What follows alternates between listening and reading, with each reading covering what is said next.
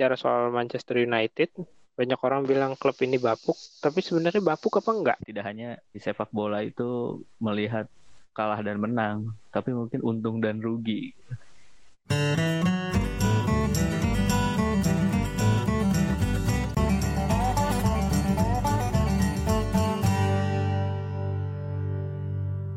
Oke, uh, kembali lagi bersama saya berdua dengan Putra dan Nasmi di podcast analisis cetek. Kali ini episode keempat kita akan bicara soal Manchester United.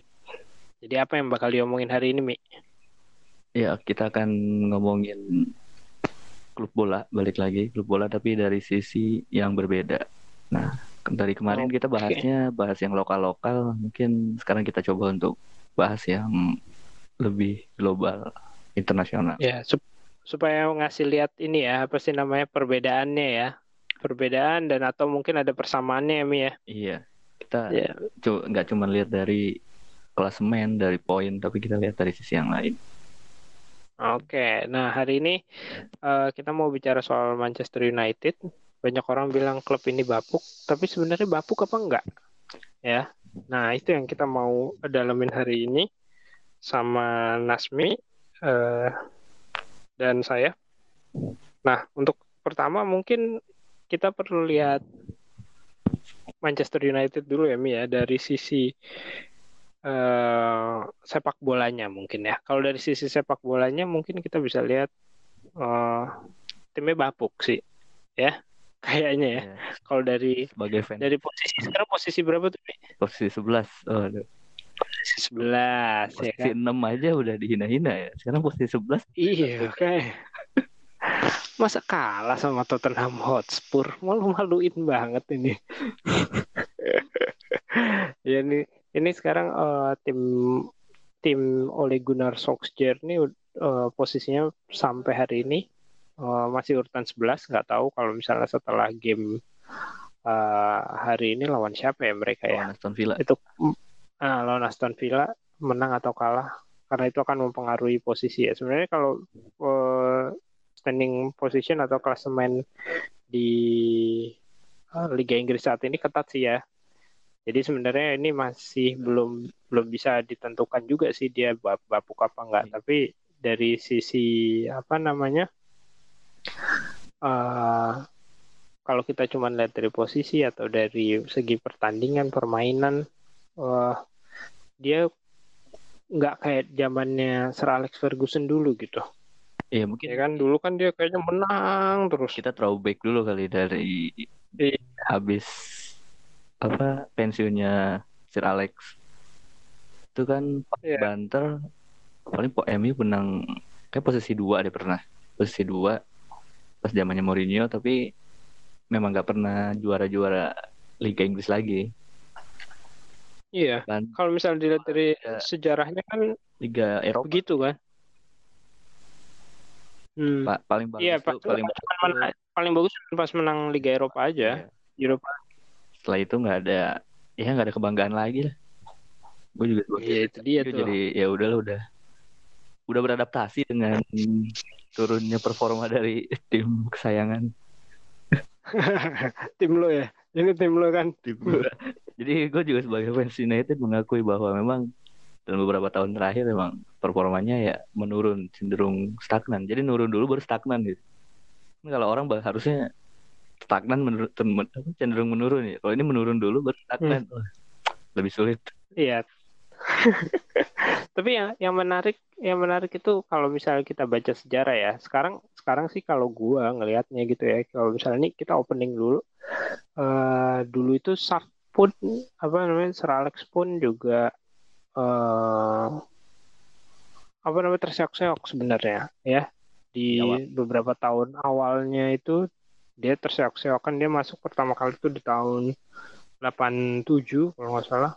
Ya 87 mereka itu rebuild. Jadi sebenarnya uh, dibangun ulang sama Sir Alex Ferguson. Nah, fokusnya mereka itu dulu di youth policy untuk meng, apa namanya?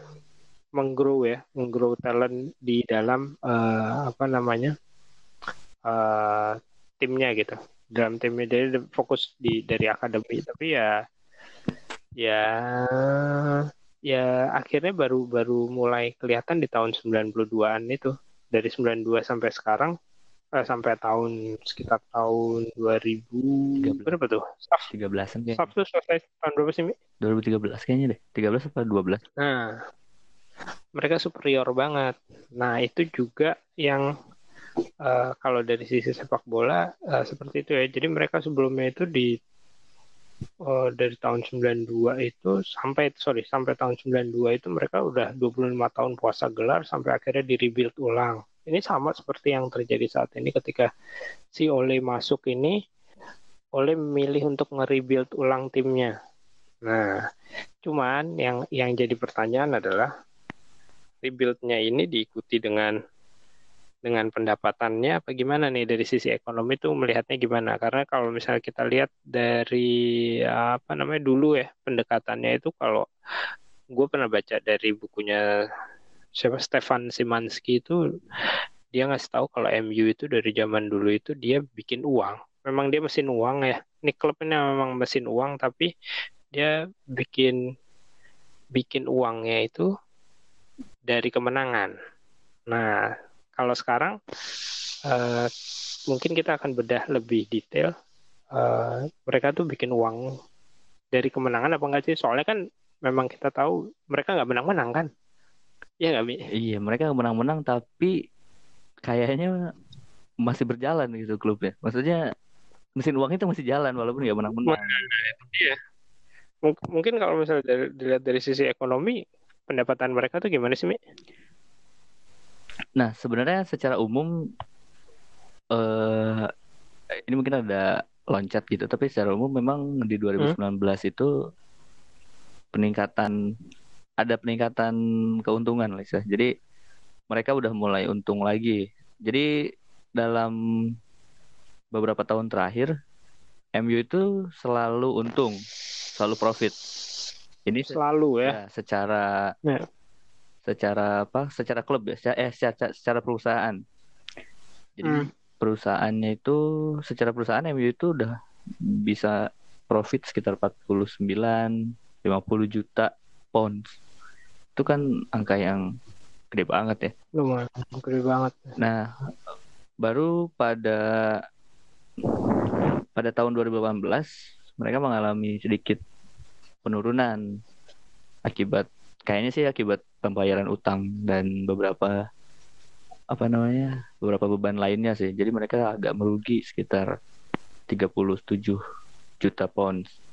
Nah di 2019 yang berakhir di Juni kemarin itu mereka udah mulai untung lagi tuh 18 sekitar 19 juta lah 19 juta pound jadi sebenarnya tadi kan kita lihat secara klub mereka kalah mulu ya Iya, yeah, kalah mulu. Ya, tidak ada juara yang presisius lah, tapi secara perusahaan sebenarnya mesin uangnya masih jalan, makanya nggak ada perubahan secara manajemen. Jadi pemilik saham ataupun CEO-nya nih yang punya perusahaannya ya selama uangnya masih dapat sebenarnya nggak ada alasan untuk memecat atau mengubah manajemen. Tapi kalau untuk dari segi apa namanya dari segi sepak bola karena kalah mulu ya mungkin ada beberapa kali ganti pelatih kan termasuk cepet sih dibanding kalau dulu kan Alex Ferguson udah berapa tahun tuh di iya udah lama banget. Nah. mereka sekarang udah udah ganti berapa pelatih tuh? Sekarang kan udah Moyes ke Giggs ke Moyes uh, Giggs Luis Van Hal terus ke Mourinho sekarang ke Ole. Mourinho. Itu udah lima. Udah empat ya? Iya empat atau lima, tuh? ya? sama Caretaker ya. tadi. Itu beda banget sih sebenarnya dari sebelum sebelumnya cuman kalau ngelihatnya kita kita ngelihatnya dari sisi perusahaan sebenarnya mereka masih konsisten untuk mengembangkan terus mesin uangnya gitu. Oke, konsisten ya berarti ya. Kata-katanya adalah konsisten untuk uh, apa namanya mencetak uangnya ya, iya. mencetak uang dari uh, segi bisnisnya berarti. Berarti ini berarti kita ngomongnya bisnis ya Mi ya. Iya. Bukan dari bukan dari apa namanya bolanya. Nah, kalau misalnya dari uh, apa namanya? Bisnis modelnya gimana sih, Mi? maksudnya bukan bisnis model ya kalau misalnya kita kalau bisnis model kita udah terlalu loncat sebenarnya mereka tuh nyetak uang itu dari mana sih nah mungkin sebelum jauh ke sana ya kita hmm. kita mungkin ngelihat dulu dari ekosistem sepak bola di luar negeri sendiri Oke. Okay. Nah, jadi sebenarnya kita sama-sama tahu lah kalau Premier League itu disebut sering disebut sebagai uh, uh, liga terbaik misalnya. Liga terbaik dunia. Nah, ya. Sebenarnya ada yang menarik jadi uh, memang penonton mereka penonton mereka nih 85% itu dari nasi internasional. Ya, penontonnya si MU ini kan ya. Si Premier League. Ini kita oh, Premier League-nya. Oke, oke, oke. 85% itu internasional, jadi hanya 15% yang orang Inggris asli yang nonton gitu. Jadi dari seluruh penonton Premier League itu 85%-nya dari luar Inggris. Yep. Bahkan uh, ini tuh lebih gede dibandingkan final Liga Champion. Di Liga Champion itu hanya 64% yang internasionalnya. Hanya 65%. Eh, ya 64%. Jadi 36% Eropa, 64 persennya luar Eropa. Nah, ini udah menurut gue sih ini udah apa jadi satu poin plus untuk Premier League gitu. Jadi Champion League aja yang kita sama-sama tahu ada berapa banyak pemain bintang kan di di luar Inggris. Itu aja share internasionalnya hanya 64%, sedangkan Premier League tuh liga satu liga di Inggris aja itu udah mengambil 80%. 85% itu yang datang atau Enggak, ini yang yang menikmati. nonton ya? Nonton. Menikmati ya, ya menikmati. Nah karena kenapa kita menyebutnya menikmati? Karena di set, apa kita breakdown lagi tuh ada macam-macam jadi ada yang nonton tadi ada yang match day itu nonton bayar tiket ada juga yang hmm? masuk via broadcasting jadi ada hak siar ada uh, apa namanya ya TV berbayar ataupun apa pun itu kan sebenarnya itu masuk juga kan ke yeah. klub, Premier League gitu. Betul. Dan justru broadcasting ini yang bikin klub-klub Premier League jadi uh, gemuk-gemuk semua nih. Iya. Yeah. Sehat-sehat semua tuh ya karena broadcast broadcastnya dia tuh nilainya gede banget. Nah ini ada perbandingan juga nih untuk broadcasting ya. Jadi di hmm. England itu di Premier League itu setahun nilai tahunannya itu broadcasting tuh mencapai 2,7 miliar pound. Oke, okay. pound. Uh. Itu tahun 2018. Nah, bandingkan yang kedua itu Jerman. Jerman tuh cuma 1,3. Jadi hampir dua kali lipat dari yang eh hampir cuma setengahnya lah dari England, dari setengahnya ya. ya. Apalagi Spanyol, Italia, Prancis itu lebih di bawahnya lagi, kayak cuma satu miliar doang gitu. Jadi emang semua udah terpusat di Premier League gitu. Jadi kalau tadi nyebutnya mesin uang apa namanya? Mesin uang MU itu ya dia memang cocoknya eh apa? Dia memang beruntung juga sih ada di Premier League. Jadi bisa jadi nih kalau ada kasus yang sama tapi MU bukan di Premier League, misalkan di Liga Italia atau di Liga Spanyol. Indonesia mungkin ya. Itu udah banget sih kayaknya itu. udah ya, ya. beban tinggi, ganti-ganti pelatih, pelatih. itu pasti udah kolaps sih kayaknya. Cuman kan memang mereka hidup di Premier League yang secara dasar pun punya nilai yang lebih lah dibanding liga-liga lainnya. Oke, nah sebenarnya uh, uh, apa namanya MU sendiri kalau misalnya dilihat dari jumlah penonton mereka, bukan jumlah penonton ya, penikmat ya, penikmat mereka itu yang menarik dari datanya itu uh, saat ini ya kita bicara fanbase mereka ya fanbase mereka itu saat ini mereka bilang bahwa mereka tuh udah punya fanbase sebanyak 1,1 miliar orang di dunia. Nah, uh, 737 jutanya datang dari Asia. Ini berdasarkan penelitian Kantar tahun 2019 kemarin.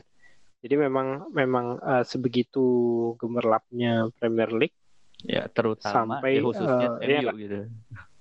Betul, khususnya MU. Uh, makanya uh, maksudnya kan gini kan Premier League-nya aja udah iya udah gede. gede nyedot orang nah sebenarnya dari yang nyedot orang nonton Premier League itu sebenarnya mungkin yang paling banyak adalah fans MU gitu Iya, boleh dibilang kayak gitu lah. Mungkin juga tadi balik ke konsistensinya itu ini juga cukup mes ya maksudnya dalam empat tahun terakhir dia kalah terus Hmm. nggak pernah juara tapi fansnya itu masih ya lumayan loyal lah untuk 1,1 miliar orang yang Iya. terus menonton atau istilahnya mem- mem- apa memberikan pemasukan pada klub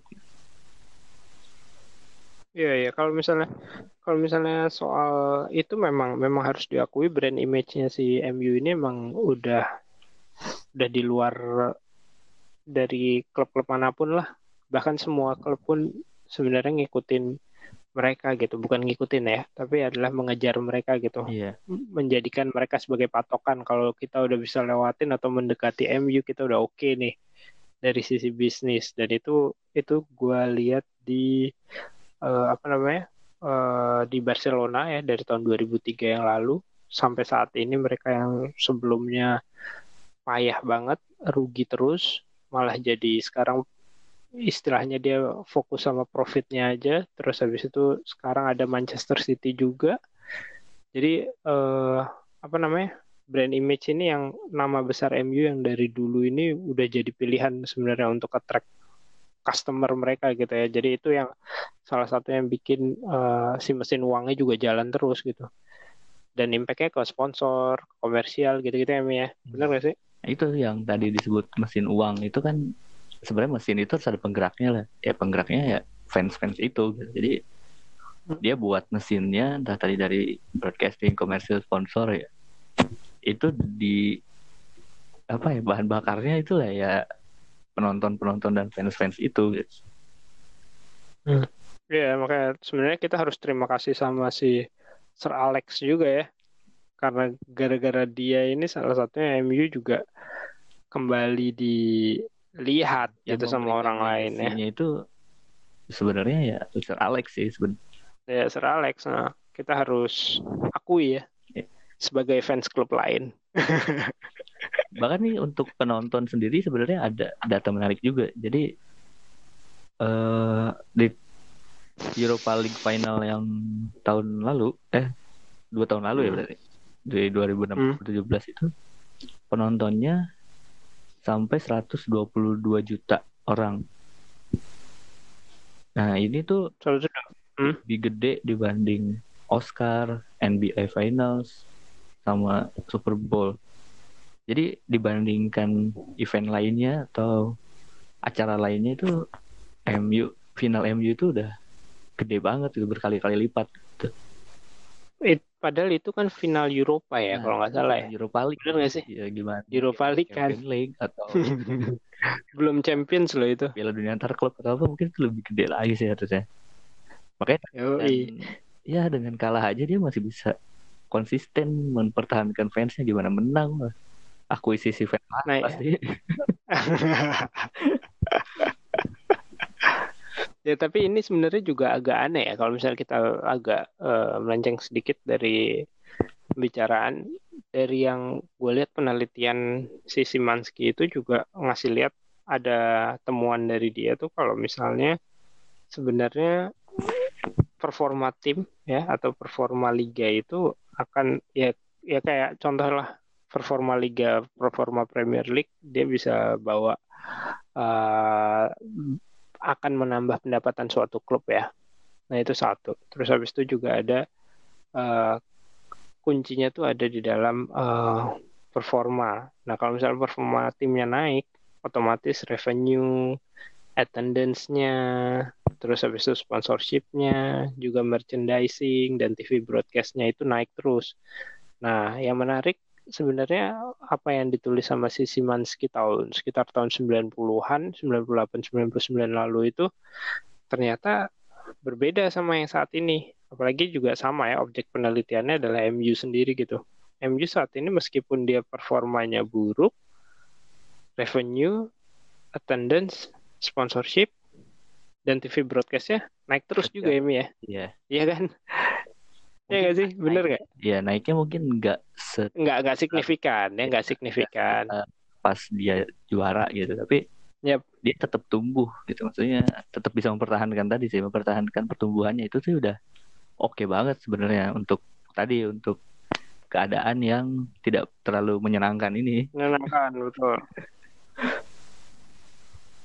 Nah, kalau misalnya uh, udah kak mungkin ini juga yang tadi kan kita ngelihat penonton terus juga yang datang secara fans gitu gitu ya. Nah hmm. itu juga memang MU ini juga udah main sosial medianya udah oke okay juga sih sebenarnya. Jadi di datanya mereka hampir semua medsosnya itu follower nyala semua. Itu termasuk yang memimpin lah di kelasnya ya dibandingkan tim lain atau dibandingkan uh, apa klub-klub olahraga lain gitu jadi nge-treat followersnya nge-treat fansnya tuh juga mungkin udah dipikirin sama mereka gitu ya nge-treat marketnya mereka ya hmm. jadi dia sebenarnya ya hanya memaintain aja ya untuk sementara nah, ya, untuk sementara mempertahankan ketika, gitu. ya mempertahankan aja ketika tim lagi terseok-seok saat ini karena pilihan pilihan dari apa manajemen ya yeah. saat ini tapi uh, mereka mencoba memaintainnya dari dari digital media dan dari eh, hal-hal uh, lain di luar dari sepak bola sebenarnya karena kan sepak bola hmm. bersaingnya dengan tim-tim yang juga mungkin lebih agresif lah dalam entah dalam pemain entah dalam pelatih kalau ini kan ya secara umum dia udah punya tapi ya tadi maintain aja mungkin lebih lebih gampang dibandingkan harus beli pemain harus gede beli atau pemain. Mengatur strategi bola kali ya. Nggak tahu juga iya. sih. Nah kalau misalnya dari dari segi match day sendiri gue juga lihat datanya tuh uh, hampir 99% dari 74.883 kursi yang mereka punya itu tiap pertandingannya penuh ya Mi ya. Terisi nah, maksudnya terisi 99% gitu. Juga menarik sih sebenarnya. Jadi walaupun tadi balik lagi walaupun keadaannya kurang menyenangkan tapi fansnya itu termasuk loyal sih kayaknya. Karena ya mereka datang untuk eh da, mau datang ke stadion hampir di setiap match day gitu. Walaupun memang di kayaknya kan kalau di Premier League itu ada aturan kalau misalkan ada match day dia nggak boleh nayangin ini kan kalau nggak salah di beberapa jam itu nggak boleh nayangin di TV-nya mereka ya jadi mereka oh gitu ya mereka jadi harus diharuskan datang ke harus ya diharapin datang ke sana datang ke sana gitu. Kecuali memang ada TV berbayar atau yang iya kalau di sana sih ada pay per view sih setahu gua. Ya. ya nah nah kalau misalnya dari uh, apa namanya selain dari match day juga ada dari komersial ya. Komersial itu kan dari segi ini kalau gue lihat datanya ya sebenarnya mereka itu bisa bisa memaintain yang tadi kata-kata kita ya. Mengelola mengelola uh, apa namanya pengakuan orang-orang bahwa ini adalah klub terbaik itu dengan cara menjual menjual ke aparel dan sponsor. Nih angkanya juga cukup gede nih aparelnya dari uh, Adidas sama sponsornya dari Chevrolet.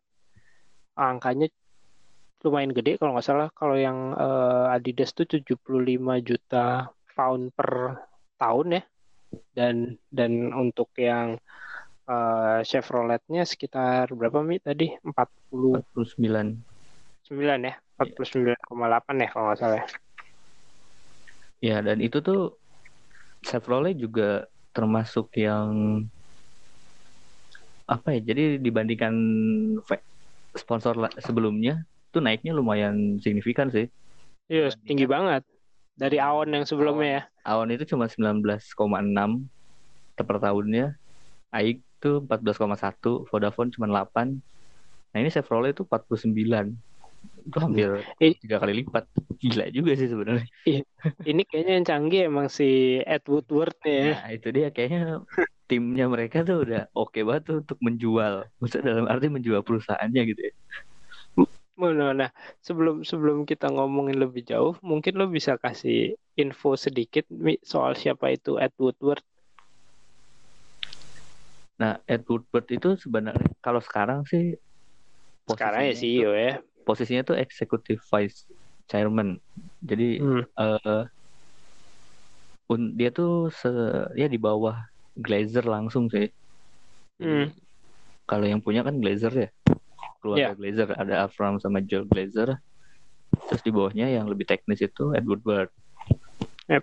Nah, Edward Ward itu yang maintain semua semua ya perusahaan lah semua Hmm. semua hal di MU mulai dari sponsorship beli pemain terus maintain gaji terus semua ya pelatih apa pun lah semuanya di dari dia gitu Hmm. Dan karirnya dulu adalah nah karirnya dulu dia apa mi?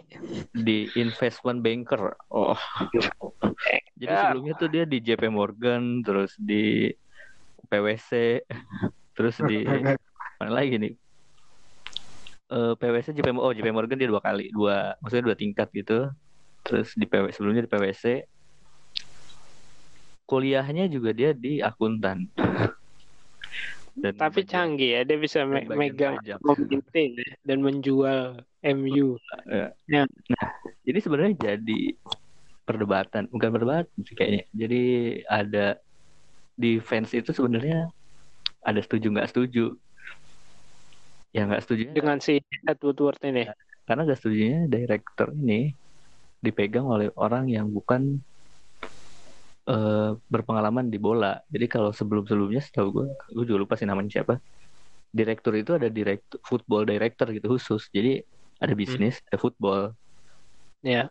football dia Nah ini emang, emang, eh, kalau misalnya soal itu gue gue gue baca tuh mi. Soalnya MU itu sekarang yang lagi dipertanyakan adalah eh, mereka kenapa nggak beli sampai hari ini beli director of football untuk ngurus khusus sepak bolanya.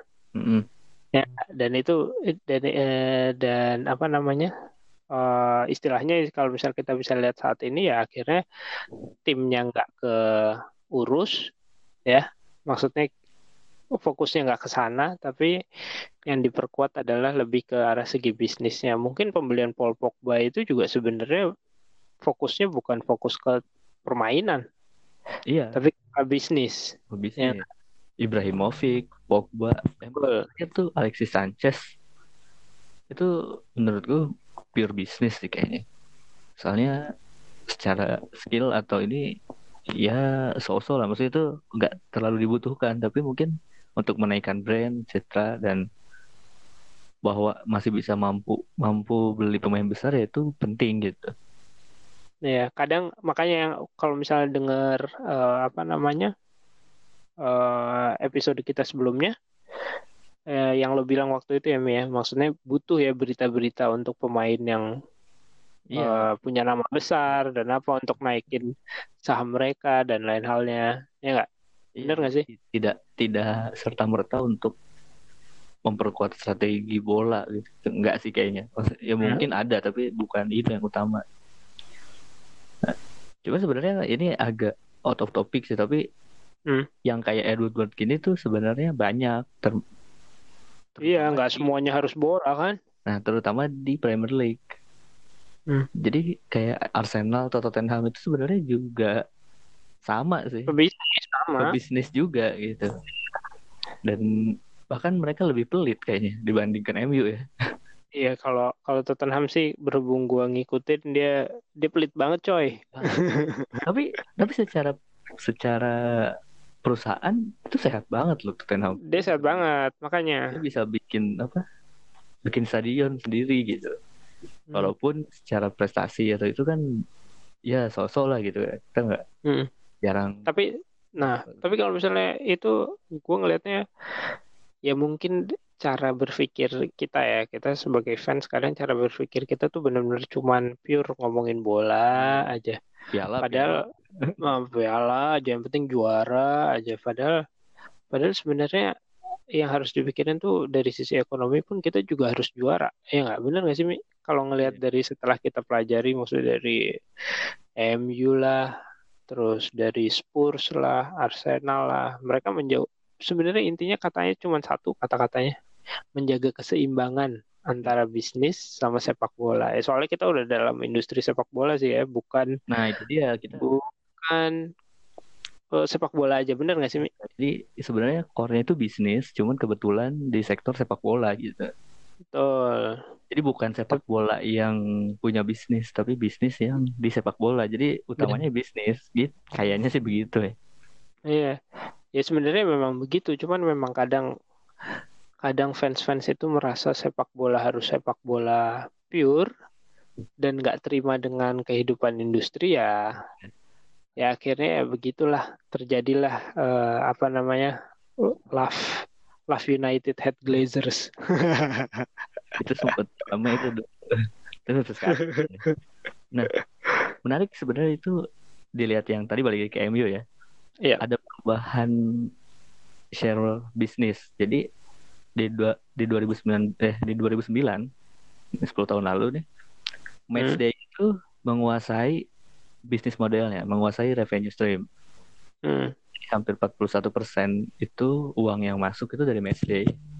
Entah itu tiket, terus uh, apa namanya bagian dari juara-juara atau apa pun itu 41 persennya itu dari matchday. Nah, terus di kedua, keduanya balik ke broadcasting. Broadcasting itu 35 persen di 2019 eh di, di 2009 nah komersilnya itu cuma 24 persen. Jadi saat Oke. dulu itu 2009 ya? Iya saat dulu komersil itu adalah share paling kecil untuk bisnis di MU jadi entah mungkin 2009 itu dia masih banyak juara kali ya. Jadi ya komersilnya asal ada juga oke okay lah oke Nah kalau misalnya gue gue mungkin mungkin gue gua tambahin dikit ya Mi. Ini udah bisa gue tambahin belum ke 2019? Nah, ya yang menarik tadi dalam 10 tahun berjalan, tuh di 2019 itu ada perubahan yang lumayan signifikan dari share-nya tadi. Komersil Contoh tadinya 24 Mungkin ini langsung ke komersil. Komersil itu komersil dulu aja. Sekarang jadi 44 naik dua puluh persen. Yang tadinya paling kecil sekarang jadi paling besar, hampir besar. setengahnya. Yep. Nah, match day yang tadinya 41 sekarang sisa 18 persen doang. Nurun ya, turun jauh ya. Sedangkan kalau tapi sedang tapi broadcastnya oh, naik ya. Broadcastnya naik dikit lah. Dia hmm. mungkin kita bisa ini stagnan lah ya. Kan dari 35 ke 38 sebenarnya ya hanya inilah sedikit perubahannya. Tapi yang lebih signifikan kan tadi perubahan dari match day dan komersil tadi. Yang tadinya match yeah. day yang paling utama dan komersil paling bontot paling sedikit sekarang berbalik. Bisnis model dan uang itu mulai dari komersil dulu. Komersil betul. Dan ini ini sebenarnya sejalan dengan apa yang kita omongin tadi ya. Ini nah itu dia. ini buah dari ke kemampuan Sir Alex Ferguson yang menang terus zaman dulu Nah sekarang tinggal maintain dan gimana cara mengkomersialisasinya. Betul. Dan mereka mampu ya sebenarnya. Nah ini menurut gue sih cukup sukses untuk mereka monetize bisnisnya. Bisnisnya, betul. Tapi sebenarnya kalau misalnya dilihat dari bisnisnya, bisnis dia itu uh, kalau misalnya teman-teman dengar di dua episode kita terakhir yang soal Bali United ini berbeda ya Mi ya uh, dari segi bisnisnya. Kalau misalnya bisnis Bali United itu lumayan banyak ya mereka sektor uangnya dari yang kreasi karya bangsa. Ya enggak, sektor uang utamanya sebenarnya dari pendapatan di bisnisnya kreasi karya bangsa baru masuk ke yang lain-lainnya ada dua ada dua lagi kalau nggak salah IOG sama yang Boga uh, Boga ya Bali Boga Sejahtera itu. Nah, cuman yang menarik kalau misalnya kita lihat bisnisnya si MU ini dia sebenarnya cuma venue ya alias jual apa namanya uh, stadion ya. Ya kan uh, sewa sewa stadion dan uh, pertandingan juga. Terus ada sponsorshipnya terus retail dan merchandising ya. Ini lebih ke arah apa ya uh, aparel ya. Uh, sorry sorry bukan aparel tapi kaos t-shirt gitu-gitu. Dan mereka punya iya, toko sendiri. Uh, merchandise punya punya apa namanya brand sendiri merchandise sendiri. Terus habis itu ada uh, aparel dan licensing ya. Licensing tuh uh, ya mereka jual jual brandnya aja. Nanti license-nya bisa diproduksi di mana aja. Yang penting beli license-nya terus ada juga digital media yang lo omongin tadi di sebelumnya. Jadi ini sebenarnya fokusnya memang pure bola doang ya. Jadi dia mereka benar-benar berbisnis di sepak bola dan yeah. mencari uangnya dari sana. Karena memang ya dengan sumber daya seperti ini tuh udah udah gede banget sih untuk jual. Yeah. terus ya bagaimana tadi pemain juga kan sebenarnya dikomersialisasikan secara tidak langsung ya. Iya betul. Dia tidak hanya digaji ya dia digaji tapi juga namanya dia tuh dijual kembali istilahnya kan dengan Betul. merchandise uh, iklan terus apparel, apa apparel tadi Iya, dan dan uh, apa namanya? Kalau misalnya kita turunin lagi dari komersialnya sendiri, mereka paling besar memang datangnya dari aparel dan sponsor ya. Contoh, uh, contoh dari segi sponsorship aja. Tadi uh, kita udah bilang terkait Chevrolet yang apa namanya sp nilai sponsornya tinggi banget ya nggak? Hmm. Tapi kemampuannya si MU ini adalah mereka juga menjual uh, training kitnya. Jadi training kitnya pun ada sponsornya sendiri, bukan Chevrolet. Nah, Chevrolet, tapi masih Aon ya. Aon, dia jualnya ke Aon. Dia emang pinter emang makanya. Dan itu ya dengan ya dia mungkin maintain harganya beda tipis, tapi dia jadi do double dapatnya gitu kan. Iya, uh, jadi double. Mungkin mungkin harganya Aon ini uh, oke okay lah misalnya anggaplah kecil. Gue gue nggak lihat ya datanya yang angkanya Aon ini, tapi maksud gue pasti uh, apa namanya kalau misalnya di setiap titik dia bisa ngejual kan artinya kan emang emang begitu berharganya juga si Awan juga nggak mau ketinggalan ya bahkan mau jadi di training kitnya pun mereka mau gitu iya karena memang pas ngebit di sponsor utama Chevrolet waktu itu jauh banget ininya yeah. Iya. uh, apa yang ngebit di awal pas perpindahan apa pas beres kontraknya Awan dan ternyata Aon hanya dapat di hmm? venue sama training kit training kit iya dia dia punya ini ya apa sih namanya dia dia uh, naming rights ya naming rights hmm. untuk uh, tempat latihannya mereka di Carrington iya kalau nggak salah Aon apa kompleks iya. gitu iya Iya dengan dengan diturunkan levelnya aja Aon tuh masih mau bayar. Masih mau, iya masih mau rela gitu. Hmm dan dan belum lagi nih uh, mereka bisa jualan di setiap negara ada sponsor sendiri ya khusus maksudnya ini regional Asia ada yang khusus sponsor di Indonesia meskipun namanya nggak pernah ada di sana pun mereka nggak masalah gitu yang penting uh, jualan license licensingnya uh, tercapai salah satu yang pernah make ya si ini si siapa namanya si Corsa ya Corsa sama Achilles tuh dulu pernah pakai uh, eh, MU dan Namon juga kalau nggak salah pakai oh, MU iya. juga. Dan Namon. Ya kan ya? Tri, Tri MU. Ya Tri juga. Jangan kapan? canggih emang nih mereka jualannya.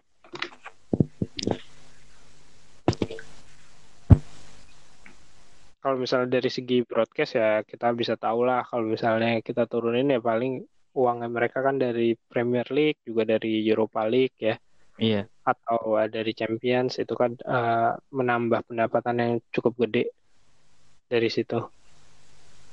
Ya, Mi. Kalau misalnya ini uh, mungkin ada tambahan lagi dari lo yang lain. Bentar. Sebenarnya untuk ya komer uh, apa pendapatan tuh udah jelas banget lah mereka memang dari komersil ya. Maksudnya ya tadi kita ngedebatin kan mungkin eh mempertanyakan ya apakah saat uh, kalah terus gitu atau posisi tadi 11 mereka akan collapse atau enggak gitu tapi kayaknya karena match day-nya share sedikit selama komersil masih jalan sebenarnya mereka akan masih lama lah hidup secara bisnis dan juga ini ada data juga sih untuk uh, total gaji total gaji itu mereka hanya 53% dari total revenue-nya jadi ya tapi kalau misalnya dari ya coba-coba lanjutin dulu. Ya, ya mungkin dari ya apa? Oke kita mungkin melihat mereka jor-joran untuk beli uh, pemain, bayar gajinya gede. Nah segede kan terma MU itu termasuk eh, klub yang biaya gajinya itu tertinggi di Premier League kan. Maksudnya ya setara sama City lah paling. Jadi untuk pemain-pemainnya itu sebenarnya costnya tuh tinggi banget kayak Alexis Sanchez itu kan dulu dibeli gajinya gede mainnya kan ngasal ya. tidak berkontribusi besar ya tapi gajinya gede banget cuman waktu itu kan gue mungkin melihat wah ini boros banget nih gajinya gede. Ternyata pas kalau kita lihat lebih dalam ya gaji mereka itu nggak ada apa-apanya dengan tadi revenue yang datang gitu. Jadi walaupun segede-gedenya ya mungkin dia bisa dijual, di, bisa dijual lagi lah. Kayak dulu mungkin Ibrahimovic, Pogba, Alexis Sanchez itu kan dia digaji gede tapi juga dijual lagi ke orang lewat tadi baju merchandise yang lainnya itu juga gede, gede juga, juga. Gitu. Iya, iya, bisa, bisa masih bisa nutup lah. Uh, Ibra sama Pogba ya bisa nutup lah. Tapi kalau Alexis gue nggak tahu ya. Mungkin agak rugi tapi kayaknya tetap ketutup sedikit dikit. Dikit.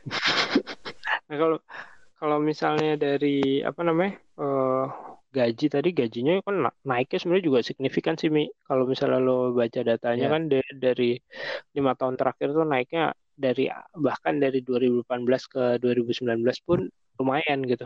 Kalau nggak salah 2019-nya 533 bener nggak sih? Mi? Mm -hmm. Nah kalau misalnya 2018-nya gue lupa berapa tuh 400-an sekian deh.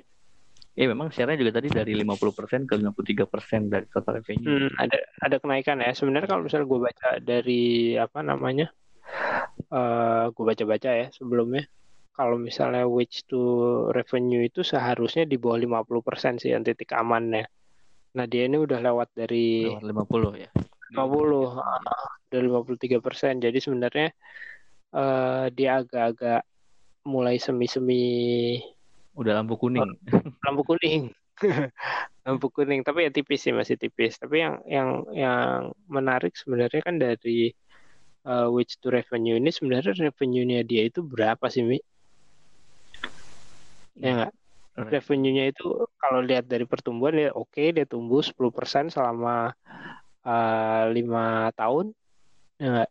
Dan dan uh, apa namanya? dari dari pendapatan tadi kita udah udah lihat ya uh, dari mana aja sih sebenarnya hmm. pendapatan mereka. Nah kalau misalnya uh, selain uh, wage tuh atau selain gaji kita mungkin perlu tahu juga kalau misal pengeluarannya dia tuh buat apa aja sih karena gue lihat-lihat kayaknya dia utangnya juga banyak banget. Nah emang dari segi pengeluaran itu kan biasa ada soal apa ya karyawan. Karyawan tuh maksudnya termasuk staff pelatih gaji pemain. Terus juga ada uh, apa namanya? Maintain stadion dan yang lainnya. Nah yang untuk yang utang saya mungkin gue juga belum melihat data detailnya tapi memang untuk pembayaran utang ini termasuk yang memukul juga kelihatannya itu di 2018 tahun lalu sih. Yang dia ter apa profitnya itu tergerus oleh pembayaran utang. Jadi iya. padahal revenue revenue-nya nih masih sama nih dibandingkan tahun-tahun sebelumnya. Tapi ada jatuh bayar utang ya harus yang harus dibayar. jadi profitnya beralih eh berubah jadi loss gitu. Tadinya untung ya jadi rugi untuk bayar utang dulu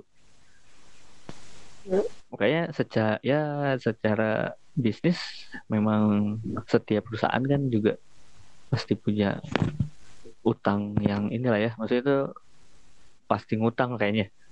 Iya, biasanya kalau modal begitu ya. Mm -mm. Ini net debt-nya itu kita jadi gini nih, uh, ini ah, ada gimana tuh? Net debt dibandingkan dengan pendapatannya. Hmm. Jadi utangnya itu sama kalau di 2019 nih utangnya itu sama kayak pendapatannya lah. Jadi satu kali pendapatan. Oke, jadi satu kali pendapatan eh, bisa untuk bayar utang gitu ya? Bukan. Jadi total utangnya huh? itu sama kayak pendapatan gitu. Jadi total utang yang dia punya itu satu kali pendapatannya dia. Oh, satu kali pendapatannya. Iya, iya, iya. Kalau yang zaman dulu yang di 2014 itu bahkan dua dua kalinya ya lebih dari ya, dua kali dua koma empat kali ya kali terus di 2018 kemudian satu koma empat jadi sebenarnya udah mulai turun ya ya nah karena kemarin yang gue lihat kemarin tuh ya di 2018 memang udah jatuh tempo jadi udah hmm. ada yang dibayarin jadi memang netnya kan akan berturun eh, akan turun ya akan berturun ya. mengurang dia jadi sekarang sisanya ya satu kali pendapatannya lah itu Hmm. Ya untuk Terus? untuk ja kan ini pasti utang masih jangka panjang ya kayak Iya, bisa ada amortisasi dan lain-lainnya. jatuh temponya tuh ada yang 2027 sama 2025. Nah, menurut gue sih dengan pendapatan yang masih eh dengan hutang yang masih bisa kontrol yang hanya satu kali pendapatan Hmm. nggak terlalu mengkhawatirkan sebenarnya karena juga tadi balik lagi ini udah dipotong tadi jatuh tempo yang 2018 sih kayaknya. Jadi mungkin dia masih bisa ngutang lagi gitu. Karena se- biasanya Iya. kan kalau tadi aja 2,1 dari pendapatan aja eh dua ya 2,1 dari pendapatan aja mereka masih bisa. Masih pede ya nggak? Iya, masih, Iya, pede. masih bertahan. Asalkan memang ke apa jatuh temponya ke ya maksudnya ke apa ya ke maintain dengan bener lah jadi jangan sampai udah mau jatuh tempo mesti ngutang lagi gitu Berarti kalau misalnya kita boleh prediksi berarti dia kira-kira 2022 lah ya mereka mulai serius ya. Soalnya kan jatuh tempo 2025 sama 2027 kan. Nah, kayaknya bisa jadi ini 2021 atau 2020 tahun depan Udah udah mulai ya, udah mulai persiapan ya. 2021 atau Nah, itu 2020 mereka mulai serius dari garap tim. tergantung nih Sebenarnya bisa dibaca dari situ kan ya. Ini bener gak sih Mi? Maksudnya Nih, eh, kalau bisa mau bayar utang ya lo harus perform yang bener lah. Bisa dua langkah nih. Entah dia invest utang lagi untuk Hmm. beli untuk beli pemain gede misalkan. Atau ya dia mainnya lebih prudent aja mainnya lebih hati-hati. Jadi nggak dia nggak nambah utang tapi yang penting komersialnya tetap stagnan gitu. Maksudnya tetap bisa terjaga jangan sampai turun. Jadi kan secara tidak langsung utangnya nggak terlalu jauh nambah tapi revenue-nya kan terus menambah gitu nah ini tergantung berarti- strategi si nanti si Edward Wood maunya gimana. Kalau dia pede dengan ya udah kita utang dulu sekian miliar sekian juta atau sekian miliar kita beli siapa. Un- diharapkan kan itu akan naikin banyak tuh. Entah menang di Premier League atau komersial tetap jalan. Nah itu tetap bisa bisa bayar utang yang 2025 juga kan. Dari mana kan? Hmm, atau Nah sebenarnya dia ya atau dia hati-hati. Jadi udah sekarang udah ngerem kan sebenarnya sekarang juga udah lumayan ngerem kan kayak kemarin Iya. tuh nggak terlalu banyak beli malah banyak jual kan betul. karena dia cuma Sebenarnya ya, ya. gimana gimana? ya mungkin dia juga tahu diri karena utangnya udah mau jatuh tempo terus Dia mau jatuh tempo. ya terus secara tadi gaji itu kan juga gede banget kan mungkin Hmm. 2019 ya mungkin di Ya, ini- 2020 semester 1 mungkin sampai nanti akhir tahun kayaknya rasio gajinya itu bakal turun deh karena ada yang keluar kan dulu Lukaku sama Alexis kan udah keluar tuh Ya tapi udah dibayar apa belum itu? Si Alexis tahu gue kan minjem kan? nah itu maksud gue kan deal-dealnya apakah itu di gajinya tuh masih di tangan MU atau enggak gitu tapi setidaknya Hmm. dia udah nggak terlalu banyak banget kan biasanya kan kalau dia ngejual belinya lebih gila-gilaan lagi kayak kemarin Iya. kan hanya beli Harry Maguire kan Ya Hmm. Harry Maguire sama ada ada Wan Bisaka sih. Ayo misalnya masih kecil lah dia belum belum minta gaji gede kayaknya Nggak segede kayak Alexis atau Pogba atau Lukaku pas dulu pindah Tapi sebenarnya tadi yang gue mau ngomongin sebenarnya yang terkait prudent yang lo bilang tadi sih dan lebih hati-hati. Jadi sebenarnya masuk akal juga ya mereka atau si Glazer itu ngontrak si eh, apa namanya nge-hire ya bukan ngontrak ya nge-hire Ed Woodward ya. Ed Woodward kan investment banker ya nggak? Iya. yang bisa yang bisa main uang dengan hati-hati kan ya cuman Iya, investment aja. Iya nggak sih? Bener nggak sih? karena dulu terkenalnya memang di pas di JP Morgan Maguire dia ya dia seorang yang bisa tadi maintain sebuah perusahaan untuk tetap profit gitu. Ya apa pun caranya ya itu rahasianya dia deh. Hmm. tapi track recordnya memang finansial gitu. Jadi bukan soal ya lu nggak usah ngarepin dia juara sebenarnya kalau ngasih ke Edward Ward gitu. Atau mungkin Betul. dulu dulu nyangkanya Glazer nih nyangkanya oh nih tim udah oke nih gue kasih aja. Buat main apa, buat bikin Mainannya dia nih. uang aja gitu karena dia yakin timnya udah oke. Nah, tapi kan enggak juga ternyata. Nah kalau misalnya bicara soal kan tadi kita udah bicara soal uh, pendapatan revenue model bisnis juga bisnis modelnya kayak gimana dan uh, apa pengeluarannya gimana. Nah sebenarnya kalau misalnya di akhir mereka ini masih tetap profit nggak sih Mi? dari sekian banyak yang kita omongin. Sebenarnya sih arahnya sih kayaknya masih tetap profit ya bener nggak? Secara profit mereka masih profit. Di di tiga bulan per, di tiga bulan terakhir ini yang Juli Agustus September mereka juga masih profit sebenarnya. Walaupun profitnya nggak segede tahun lalu. Ya karena sudah mulai agak itu ya Ya, stagnan ya. karena- karena tahun lalu kalau di sini sih perbedaannya tahun lalu itu mereka main di UCL sekarang dia main di UEL Iya. gitu. Jadi agak turun juga sih agak jauh lah ininya broadcasting revenue-nya. Tapi dari match day di apa namanya di Premier League itu gitu masih sama. Dan bahkan komersialnya masih tumbuh 6% oh komersialnya tumbuh 6% ya benar benar benar jadi masih ya tadi sebenarnya komersialnya kalau komersial masih bisa dijaga menurut gue dia akan tetap bisa hidup gitu. Nggak peduli lah dia mau ranking mau timnya bapuk ya atau apa gitu ya? Degradasi lah istilahnya ya. Kalau degradasi Hmm. dia sentimennya akan beda ya. Beda betul. Selama masih masuk Europa League masih bisa final FA gitu-gitu sih menurut gue dia akan tetap disebut sebagai perusahaan yang sehat gitu. Sehat Enggak Oke, sebenarnya kalau misalnya lu lu lu tadi bilang sentimen, gue jadi ingat yang terkait hire ya, hire kemarin ya.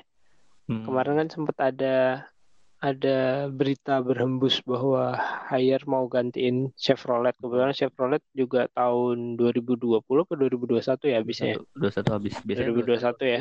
2020 tuh udah bidding Dan langsung naik signifikan setelah ada berita itu. nah iya itu Tapi tapi kayaknya enggak ya, Mi ya?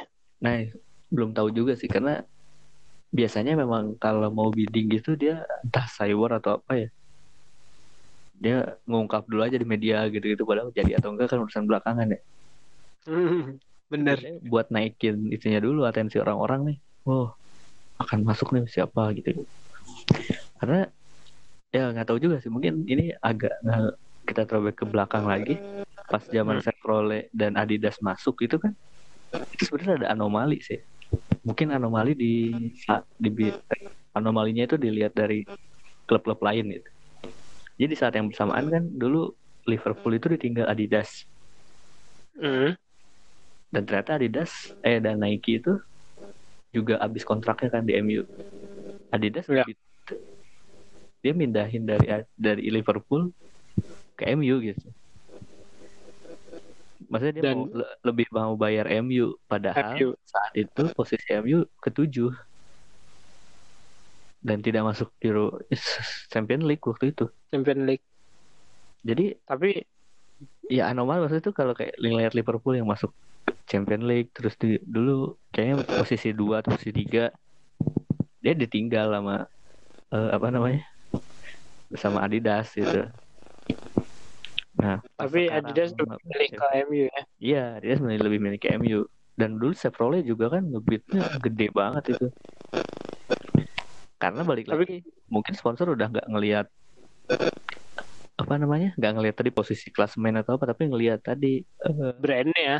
brandnya fansnya berapa gimana dia bisa ngejual atau enggak maksudnya dia bisa menaikkan revenue dia sendiri nggak sih kalau masang di MU gitu, gitu sih kayaknya Iya. atau dia Iya ya bisa, kalau bisa ngelihat misalkan kalau MU punya apa namanya punya pemain Asia misalkan gitu biasanya orang untuk masuk ke market Asia kan bisa lewat MU gitu sih pertimbangannya bukan lagi soal nih perusahaan eh, nih klub akan juara atau enggak tapi nih klub bisa ngasih gue duit atau enggak enggak, betul. Betul. Mereka kalau misalnya dari sisi dari sisi apa namanya? korporasi mungkin melihatnya seperti itu ya. Ya karena mereka kan juga butuh image juga dan butuh Hmm. nge-grab marketnya si ya mereka gitu kan marketnya si apa namanya MU ini dan MU pun sebenarnya butuh market dari Asia jadi mungkin kalau misalnya dari segi sponsorship setelah Chevrolet ini mungkin ya perusahaan Asia kali yang akan akan diincar ya. Kita tahu sendiri yang dari 1,1 miliar yang 797-nya datangnya dari Asia men. Iya. Yeah. iya dulu tuh juga saya ingat gue pas dulu masuk di Sumpak Kagawa gitu-gitu tuh sentimennya secara klub mungkin biasa aja tapi secara bisnis itu punya sentimen yang bagus. Bahwa dia bisa lebih banyak ditonton oleh orang Asia atau lebih banyak bisa dibeli merchandise-nya oleh orang Asia gitu-gitu. Pertimbangannya balik lagi ke konsumen. Bagaimana monetize dari ya sekedar logo yang di baju itu bisa jadiin duit gitu. Nah, makanya berarti sebenarnya kalau misalnya kita bicara bisa nggak sih kalau misalnya terakhir nih ya bisa nggak sih kalau misalnya kita bisa bilang jadi sebenarnya MU ini fokusnya komersialisasi doang benar nggak sih Mi? apa nggak sebenarnya secara umum ya kita kalau ngelihat dari data-datanya ya udah 44% dari komersil ya mau nggak mau kita harus mengatakan kalau ini klub emang sisi komersil apa ini klub emang fokus di sisi komersil gitu hmm. ya match day ya asal asal masih bisa jalan lah bis apa namanya bisnis utamanya maksudnya bisnis utama tuh hmm. bolanya nih masih jalan itu silahkan jalan tapi yang di yang diperhatikan yang diupdate lebih jauh itu sisi komersil dan revenue revenue stream yang lain gitu. Hmm. tapi ya sekali lagi ya kalau misalnya mau ngomong komersialisasi dan revenue revenue yang lain mereka mereka apa namanya bentuk itu sebenarnya nggak ada masalah sama sekali karena itu itu pun yang sebenarnya menopang klub ya nggak sih? Iya gak bisa dong ya lagi. Toh memang yang datang ke klub itu kan memang bisnis semua kan bukan pemain bola gitu iya bukan lagi hobi atau passion nah, kita nggak bicara passion lagi di sini Oke Mi, jadi sebenarnya apa yang bisa kita ambil dari pembicaraan kita um, hari ini soal Manchester United? Nah, sebenarnya bisa kita ambil mungkin dari yang udah dijelasin di awal soal bagaimana bisnis model, bagaimana mereka membuat mencetak uang misalnya. Itu kita bisa melihat bahwa klub sepak bola itu nggak cuma persoalan di lapangan gitu. Nggak cuma bagaimana dia mencetak gol, bagaimana dia mendapatkan trofi, bagaimana dia juara liga. Tapi lebih jauh dari itu, sebenarnya bagaimana klub bola sebagai perusahaan itu dapat menjalankan bisnisnya gitu. Jadi nggak peduli lo nggak juara, lo nggak banyak bikin gol, tapi selama uang masuk ke perusahaan itu masih oke okay, gitu. Dibanding ada yang juara tapi nggak bisa muterin duit, ya itu juga bisa dibilang gagal sebagai perusahaan. Oke, berarti eh, di sini sebenarnya kita atau lo tadi mau ngasih tahu bahwa ya sebenarnya kita kalau sudah masuk dalam industri sepak bola seperti saat ini kita nggak usah mikirin soal sepak bolanya aja ya. Kita mau sorry bukan nggak usah tapi nggak hanya mikirin soal sepak yeah. bolanya aja tapi kita juga harus mikirin bisnisnya yang di belakangnya itu ya. Dua klub sebenarnya dari pembicaraan kita sebelumnya dua klub sudah memperlihatkan hal itu ya. Di Indonesia ada Bali United di uh, mana? Di Inggris ada saudaranya teman-teman sama-sama United Manchester United ya gitu ya benar nggak sih Karena ya tadi investasi dan apa yang dikeluarkan oleh perusahaan klub bola itu seperti membeli pemain atau menyewa pelatih itu ya tidak semata-mata untuk dia juara liga atau juara apa namanya ya Liga Champion atau Liga Premier League misalnya gitu. Tapi ya bagaimana dari investasi tadi bisa menghasilkan uang yang lebih banyak di sisi lainnya. Gitu. Mungkin itu juga nanti akan dicontoh atau ya mungkin sekarang juga udah banyak yang mencontoh itu di Indonesia. Tapi yang paling kelihatan kan sebenarnya oh, kalau kemarin Bali United ya kita ambil contohnya. Mungkin di luar ya di luar itu klub-klub lain juga udah mulai melirik ke arah sana gitu. Jadi bagi, tidak hanya si sepak bola itu melihat kalah dan menang, tapi mungkin untung dan rugi. Iya, jadi lebih sebenarnya lebih masalah sebenarnya perangnya tuh bukan perang hanya hanya di lapangan ya, tapi sebenarnya perang di dalam uh, laporan buku oh, iya. keuangannya dia itu, buku tahunannya dia itu juga sebenarnya ada di sana ya. Jadi finansial itu ya sebenarnya fokusnya tuh di finansial sih kalau gue ya ngelihatnya ya harusnya harusnya kita tuh juga memikirkan ke arah sana nggak cuman oh, hari ini juara gue mau juara besok mau juara dan dan sedihnya kalau di Indonesia semua klub mau juara itu iya. aja sih kayaknya se sebagai klub bola yang memiliki ya sebagai perusahaan yang memiliki klub bola aja itu udah harus memilih untung rugi bagaimana apalagi yang udah listing di bursa gitu. kayak Bali United atau MU kan juga listing di bursa di New York ya kalau MU jadi hmm. yang dilihat ya balik lagi bagaimana mereka bisa bikin uang bagaimana mereka untung atau rugi nggak peduli menang kalah bener. Yang penting untung atau rugi gitu. Toh ada kayak kemarin kan iya. contohnya ada sentimen satu sponsor mau masuk itu langsung naikin harga saham. Ya sampai sama lah di Indonesia. Mungkin juga nanti begitu kayak Bali United mau beli, beli siapa harga sahamnya bisa naik.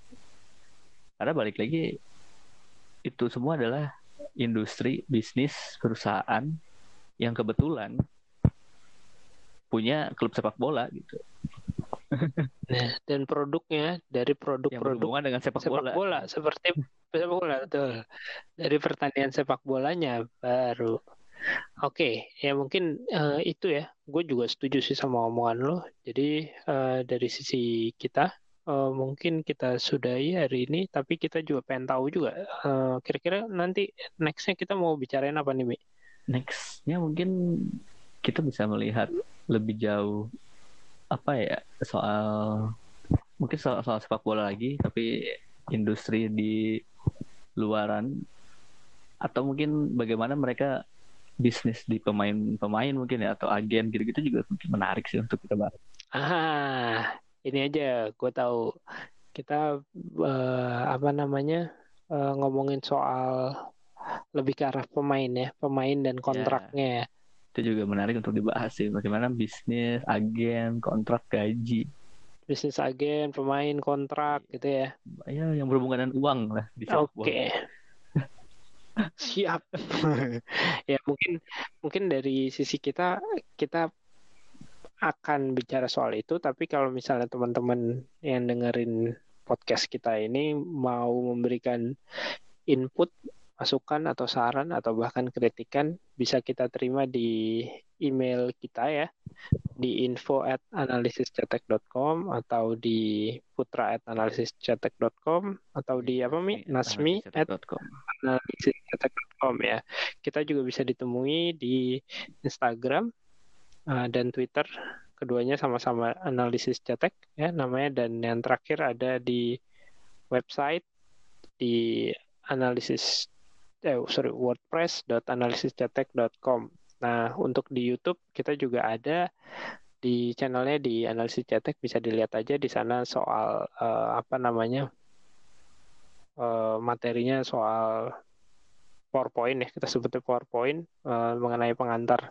Kalau saya nyebutnya industri sepak bola Jadi ya kalau misalnya mau bicara soal uh, atau mengetahui atau belajar sama-sama sharing sama-sama soal uh, industri sepak bola, nah itu bisa bisa langsung cek aja tulisan uh, tulis aja analisis cetek dan dan uh, semoga kita bisa sama-sama saling sharing di sana diskusi bareng.